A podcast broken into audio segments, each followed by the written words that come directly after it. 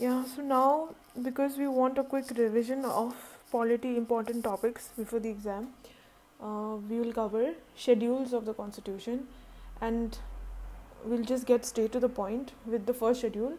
So, just like the first part had to do with u- union and its territory, similarly, in the first schedule, we will talk about names of the state and the ter- territorial jurisdiction and names of the UT and their extent in the first schedule itself. Now, after the state and union and the state is covered, then second schedule will deal with the emoluments, that is, allowances and privileges of some constitutional authorities. Okay, and this will include the president and the governor. Now, if the president is there, then just imagine at the union level, we'll have the or we'll also have the speaker and deputy speaker of Lok Sabha, Rajya Sabha, and if we have governor, then we will also have the uh, speaker, deputy speaker, chair, uh, you know, and the chairman, deputy chairman of the legislative assembly and legislative council also in the state. Okay, and then after that you have judges of Supreme Court, High Court, and you have the Comptroller and Auditor General of India.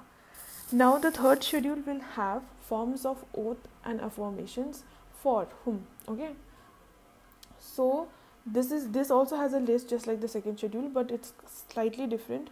So forms of oath and affirmations will be for First, it will be for union ministers. Then, similarly, it will be for state ministers. Then, if it will be for uh, members of parliament, it will also be for members of legislative state. I mean, state legislative assembly members. Then, if it will be for candidates to the parliament, it will also be for candidates to the state legislative assembly. Similar to uh, the f- second schedule, we also have Supreme Court and High Court judges here, uh, and CAG.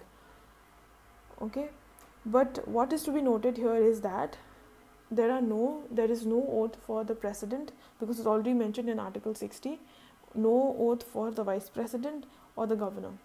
And as you know for speaker there's obviously no oath like second schedule in the second schedule we had um, emolument for speaker speakers.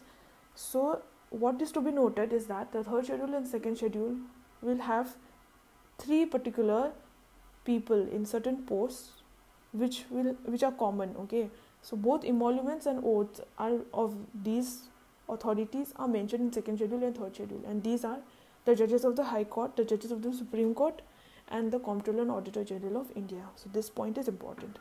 Now, when we come to the fourth schedule, we will see that fourth schedule has allocation of seats in the Rajya Sabha to the states and the UTs.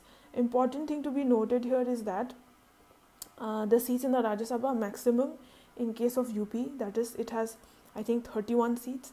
Then followed by Maharashtra, which is 19. Huge difference is there.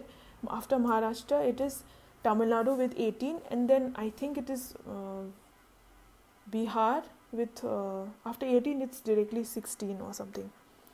So this is of course the allocation of seats with respect to population. Now fifth schedule will deal with provisions relating to administration and control of scheduled areas and scheduled tribes. So scheduled areas and scheduled tribes and the, but this will not include AMTM. But AMTM, where does it come? In the sixth schedule. Provisions relating to administration of tribal areas in areas of Assam, Meghalaya, Tripura, and Mizoram. So AMTM, Assam, Meghalaya, Tripura, and Mizoram. These four places will have mentioned in the sixth schedule. Okay, like we know, seventh schedule. Uh, then it has to do with 007 that is allocation of lists and a division of powers between union and states in terms of union list state list and the concurrent list. Then in the eighth schedule we have the languages recognized by the constitution. Now in this thing it's very important to note that originally 14 languages are there but now 22 languages are there presently okay? So this is to be noted that the first amendment was in this was done by the 21st constitutional amendment act which added sindhi then the 71st Constitutional Amendment Act added Konkani, Manipuri, and Nepali.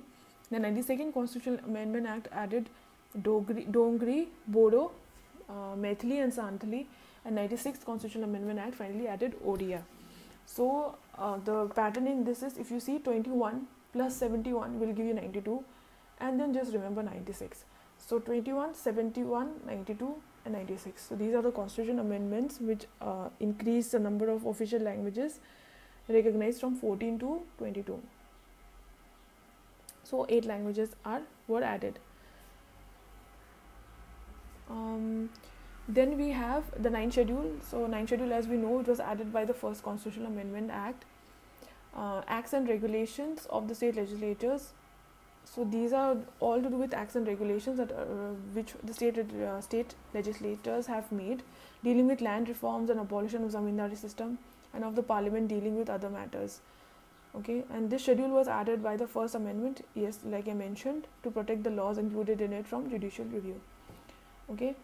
But again we cannot say that absolute scrut- absolute you know um, protection from judicial scrutiny is given to subjects in the ninth schedule because uh, after the IR Coelho case in 2007 now they are open to judicial review. Anything that is added in the schedule after April 24th 1973 that is the date of the Keshavananda Bharati judgment now it can be open for judicial review. Okay?